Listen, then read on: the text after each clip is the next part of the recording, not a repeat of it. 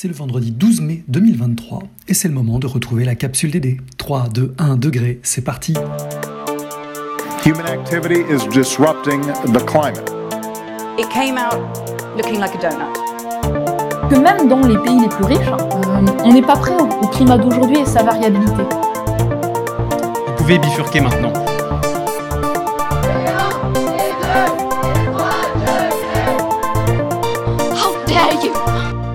No country in the world can yet say they have achieved gender equality.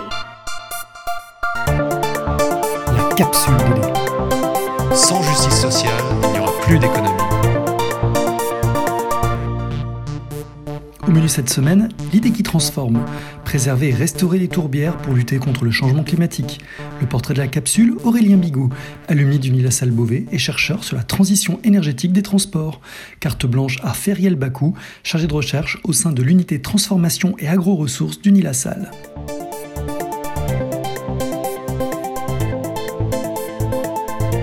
L'idée qui transforme. On trouve dans le département de la Manche une des plus grandes tourbières de France, la tourbière de Sèvres, dont l'exploitation industrielle sera stoppée en deux mille vingt-six. Un enjeu de taille dans la lutte contre les changements climatiques et la réduction des émissions de gaz à effet de serre. En effet, bien que les tourbières, ces zones humides, ne couvrent qu'environ trois pour cent de la surface de la planète, elles stockent environ trente pour cent du carbone dans leur sol. Il s'agit de puits de carbone déterminants et primordiaux dans la lutte contre le réchauffement climatique et l'atteinte de la neutralité carbone. Car si les tourbières sont détruites ou asséchées, elles perdent leur fonction de puits de carbone et deviennent alors très fortement émettrices de gaz à effet de serre. On estime que chaque année, cinq cent mille hectares de tourbières sont détruits, libérant ainsi deux milliards de tonnes équivalent C O deux. Ces destructions sont le résultat notamment de fortes pressions dues à l'activité humaine, comme le drainage pour permettre l'agriculture ou la sylviculture, l'érosion des sols due au pâturage ou bien l'extraction de la tourbe utilisée comme combustible. Agir pour préserver les tourbières est donc une absolue nécessité, au risque sinon d'engendrer une dangereuse boucle de rétroaction, c'est-à-dire qu'au lieu de faire office d'importants puits de carbone, les tourbières deviendraient des émetteurs majeurs d'émissions de gaz à effet de serre en libérant le carbone stocké. On estime que les émissions de gaz à effet de serre provenant des tourbières dégradées pourraient consommer à elles seules quarante et un pour cent du budget d'émissions qui reste à l'humanité pour limiter le réchauffement climatique à un virgule cinq degré d'ici deux mille cent par rapport à l'ère pré-industrielle. En France, les tourbières représentent seulement zéro virgule onze pour cent du territoire. Pourtant, elles contiennent près d'un quart des émissions de G E S annuelles du pays. Les plus grandes se situent en Manche donc, en Brière, au nord de l'estuaire de la Loire et en amont de la vallée du Rhône. C'est pourquoi plusieurs programmes de restauration des tourbières sont à l'œuvre, en Allemagne, en Belgique, aux Pays-Bas, au Danemark et donc en France. Par exemple, dans le Jura, un projet financé à cinquante pour cent par la Commission européenne entre deux mille quatorze et deux mille vingt et un a permis pour huit millions d'euros de réhabiliter des tourbières via des drains, des fossés rebouchés, la construction de barrages souterrains pour éviter le déversement des eaux et le réaménagement de cours d'eau. Les effets sont alors positifs sur la captation des émissions de gaz à effet de serre, mais aussi sur la biodiversité ou l'amélioration de la qualité de l'eau. Concernant la tourbière de Sèvres, située dans le Cotentin, la fin de son exploitation a donc été actée pour l'année deux mille vingt-six, avec l'arrêt du pompage de ses eaux, qui permettra de stopper ses émissions de gaz à effet de serre dues actuellement à la baisse du niveau d'eau qu'elle engendre. Il sera néanmoins nécessaire d'accompagner, notamment les agriculteurs, qui se situent à proximité et qui verront une partie de leurs terres inondées et donc plus exploitables. Pour en savoir plus sur le sujet des tourbières et globalement des marais, on vous invite à vous rendre sur arte point fr pour retrouver un reportage qui y est dédié. Le portrait de la capsule. Bonjour Aurélien, ravi de, de t'avoir parmi nous aujourd'hui pour cette capsule développement durable. Est-ce que tu pourrais commencer par te présenter s'il te plaît ? Oui, alors euh, Aurélien Bigot, moi je travaille sur la transition énergétique dans les transports. Euh, j'avais fait mes études à, à Beauvais à la salle en géologie à la base, euh, spécialité hydrogéologie, puis après j'ai continué mes études en économie de l'environnement. Et puis à la suite de ces études-là, j'ai fait une thèse Euh, sur le sujet de la transition énergétique des, des transports en France. J'ai travaillé ensuite un petit peu plus d'un an à l'agence de la transition euh, écologique qui est euh, l'ADEME pour euh, travailler sur des scénarios de prospective à l'horizon deux mille cinquante, comment on peut atteindre nos objectifs climatiques en France. Et puis, puis aujourd'hui, je suis chercheur euh, indépendant, donc je suis à mon compte toujours associé à une, une chaire aussi qui était un des partenaires de, de ma thèse euh, pour continuer euh, mes travaux de recherche également. Est-ce que tu pourrais euh, revenir sur ce qui t'a motivé euh, inspiré pour travailler sur la thématique de la transition énergétique, de la transition écologique ?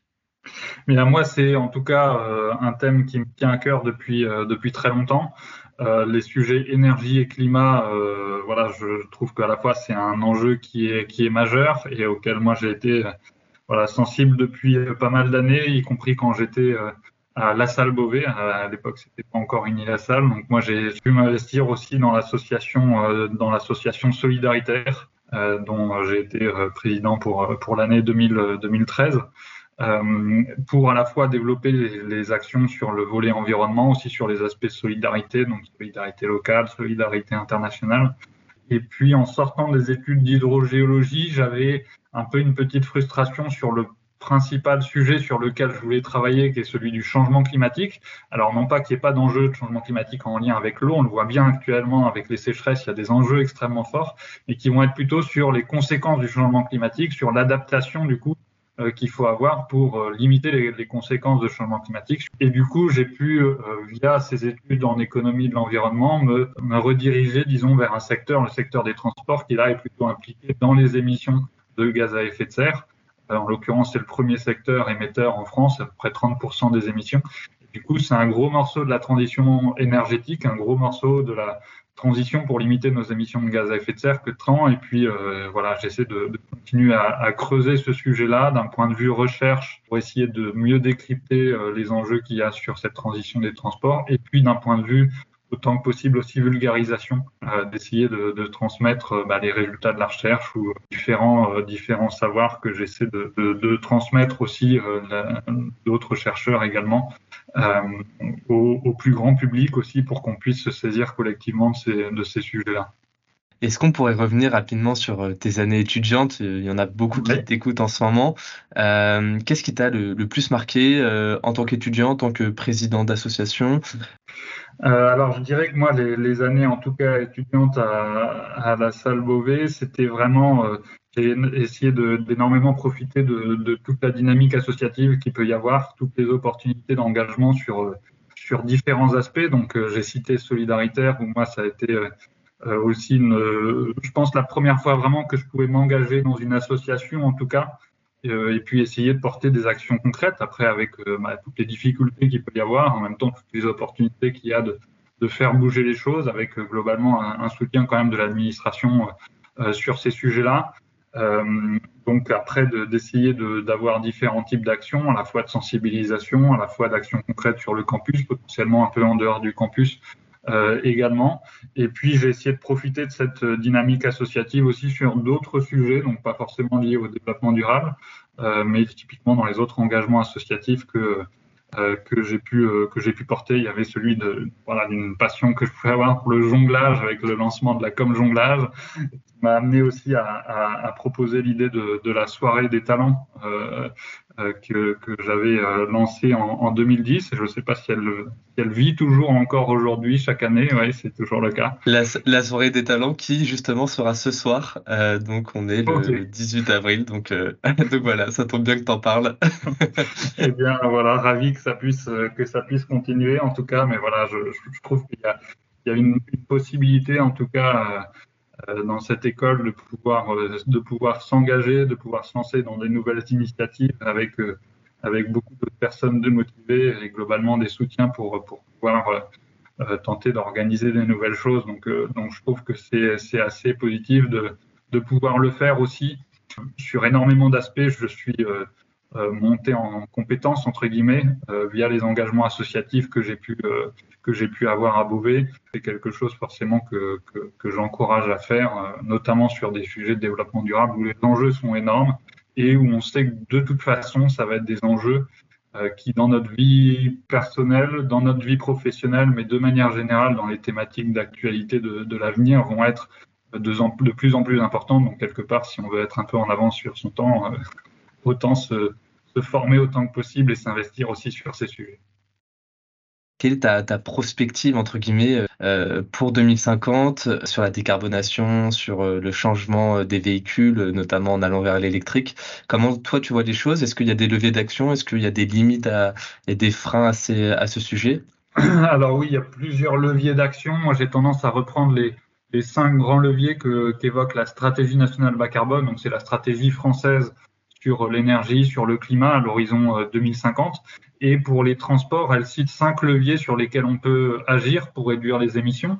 Donc, il y a tout d'abord la modération de la demande de transport. Donc, c'est typiquement les kilomètres parcourus, retrouver plus de proximité dans les déplacements du quotidien, avoir des voyages potentiellement moins lointains, notamment pour éviter les voyages les plus lointains en avion qui sont aussi fortement émetteurs. Ce qui rejoint aussi le deuxième levier. Le deuxième levier, en gros, c'est de faire du report modal, c'est-à-dire de se tourner vers des modes de transport plus vertueux, donc moins d'utilisation de la voiture et davantage des transports en commun, ou encore les modes actifs tels que la marche et le vélo. Ensuite, il y a un troisième levier qui est d'améliorer le remplissage des véhicules. On a notamment des marges de manœuvre assez importantes sur le développement du covoiturage, étant donné qu'en moyenne, nos voitures sont assez peu remplies. Ensuite, il y a un quatrième levier qui est de réduire les consommations d'énergie des véhicules, et puis aussi des... On peut aussi réduire ses consommations d'énergie via des progrès techniques sur les moteurs ou en électrifiant les véhicules. Et ça, ça rejoint le, le cinquième levier aussi, euh, qui est de décarboner l'énergie, donc euh, l'énergie que l'on consomme, qu'elle soit euh, moins émettrice de C O deux. Donc, quelque part, se séparer du pétrole qui représente encore aujourd'hui plus de quatre-vingt-dix pour cent des consommations d'énergie du, du secteur des transports, pour aller davantage vers l'électrique ou aussi aller vers l'hydrogène, le biogaz ou les biocarburants, à condition qu'ils soient produits de manière durable, ce qui n'est pas toujours le cas euh, jusqu'à maintenant. Donc en gros, on a une palette de leviers qu'on peut euh, solliciter. Moi, ma prospective idéale, disons, à l'horizon deux mille cinquante, c'est de solliciter vraiment tous ces leviers en même temps, euh, parce que si on, on ne joue que sur certains de ces leviers, notamment jusqu'à maintenant, on a tendance à avoir une vision un peu... Euh, technologique de la transition, c'est-à-dire qu'on a tendance à croire que la technologie va un peu nous sauver. Et moi, mon discours, c'est vraiment de dire la technologie sera indispensable pour atteindre nos objectifs. Il faut qu'on se sépare du pétrole notamment, donc on, il faut qu'on change de technologie de véhicule. Euh, mais pour autant, ça va pas du tout être suffisant. Il faut aussi agir beaucoup plus fortement sur la sobriété. Une dernière question pour terminer. Si, si tu avais un, un conseil à donner aux jeunes qui nous écoutent euh, pour s'engager, pour se motiver, pour pas tomber dans une dépression chronique liée à, à la thématique environnementale et, et sociale, euh, quel, quel, quel serait-il ? Je dirais tout d'abord bah, de, de bien, quoi, de, de, de s'informer sur le sujet, de s'intéresser au sujet, d'essayer de creuser. Ce sont des, des thématiques qui sont assez complexes et euh, du coup, il faut creuser le sujet pour voir quels sont les Les, euh, les solutions, les fausses solutions, quelles sont les, les directions dans lesquelles il faut aller, et puis de, de bien comprendre de manière assez systémique cette transition, qu'elle est nécessaire pour différentes raisons, à la fois d'un point de vue climatique, mais aussi d'un point de vue euh, biodiversité, d'un point de vue de l'épuisement des ressources, euh, ou encore des pollutions euh, environnementales et des impacts qu'on peut avoir sur notre santé aussi. Euh, donc il y a vraiment différents aspects de cette transition, et il faut regarder ça de manière assez globale, et ça... Et une fois qu'on a compris ça, ça demande bien évidemment des transformations qui sont, euh, qui sont très structurantes. Et puis après, pour, euh, comme remède à l'éco-anxiété quelque part, et puis pour éviter un peu aussi le, le déni, si jamais on, on se contente de s'informer et qu'on se sent un peu impuissant, bah c'est, c'est de réussir à s'engager autant que possible dans des actions à la fois personnelles, mais aussi et surtout collectives, euh, pour réussir à, à, à la fois faire avancer les choses, parce que c'est en faisant avancer les choses aussi que... qu'on aura, euh, qu'on aura moins d'anxiété si on prend le, le sujet à la hauteur et qu'on agit dans le bon sens. Mais aussi le fait de s'engager de manière collective, euh, c'est vraiment un bon moyen pour, pour rester positif et puis pour pouvoir s'engager dans une dynamique euh, voilà, positive dans, dans cette transition. Merci beaucoup Aurélien pour cette interview. Euh, n'hésitez pas à, à aller consulter sur son LinkedIn, sur les réseaux sociaux. Il y a beaucoup d'interventions euh, que vous pouvez retrouver. Euh, merci beaucoup et, et à très vite Aurélien. Merci à vous. Au revoir, à bientôt.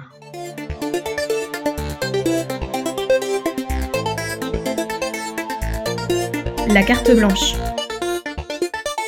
Aujourd'hui, nous laissons carte blanche à une fidèle auditrice de la Capsule D D, notre collègue Feriel Bakou, chargée de recherche au sein de l'unité Transformation et Agro-Ressources d'Unilasalle. Je suis chimiste de formation et je suis toujours aussi passionnée par ce domaine. Mais malheureusement, j'ai pu constater à quel point l'image de la chimie s'est ternie au fil des années. Elle est très souvent associée aux différentes pollutions qui nous entourent. Elle joue pourtant un rôle primordial dans notre compréhension des phénomènes matériels, de quelle façon les molécules interagissent les unes avec les autres et peuvent se transformer, et donc de mieux comprendre les milieux naturels. Je vous invite d'ailleurs à lire le livre « La chimie et la nature » de la collection Actualités chimiques, dans lequel ce collectif de scientifiques explique, à travers des exemples très variés, comment la chimie contribue à améliorer nos connaissances, des nombreux mécanismes présents dans les écosystèmes et comment l'homme s'inspire de ses connaissances pour rechercher des alternatives aux matières premières pétrosourcées. Depuis maintenant sept ans que j'ai intégré l'unité de recherche, transformation et agro-ressources d'Unilasalle, j'ai l'opportunité de développer cette vision plus durable de la chimie. Et c'est ce qui nous permet d'imaginer, avec mes collègues au sein de notre équipe de recherche, de nouveaux matériaux biosourcés plus innovants. Pour vous donner un exemple, nous travaillons actuellement sur l'élaboration de nouveaux types de panneaux de particules isolants.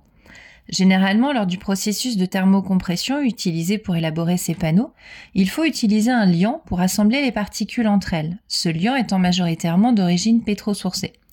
Notre équipe a donc cherché à trouver une alternative à ce liant en travaillant à partir de la moelle de maïs, qui est la matière que l'on trouve à l'intérieur de la tige de maïs. Après analyse, nous avons observé que la moelle de maïs contient une quantité importante de sucre et de protéines. En ajoutant de l'eau lors de la thermocompression, cette eau va se vaporiser et on va pouvoir extraire les sucres et les protéines. Ceci va permettre de lier les particules de moelle de maïs entre elles.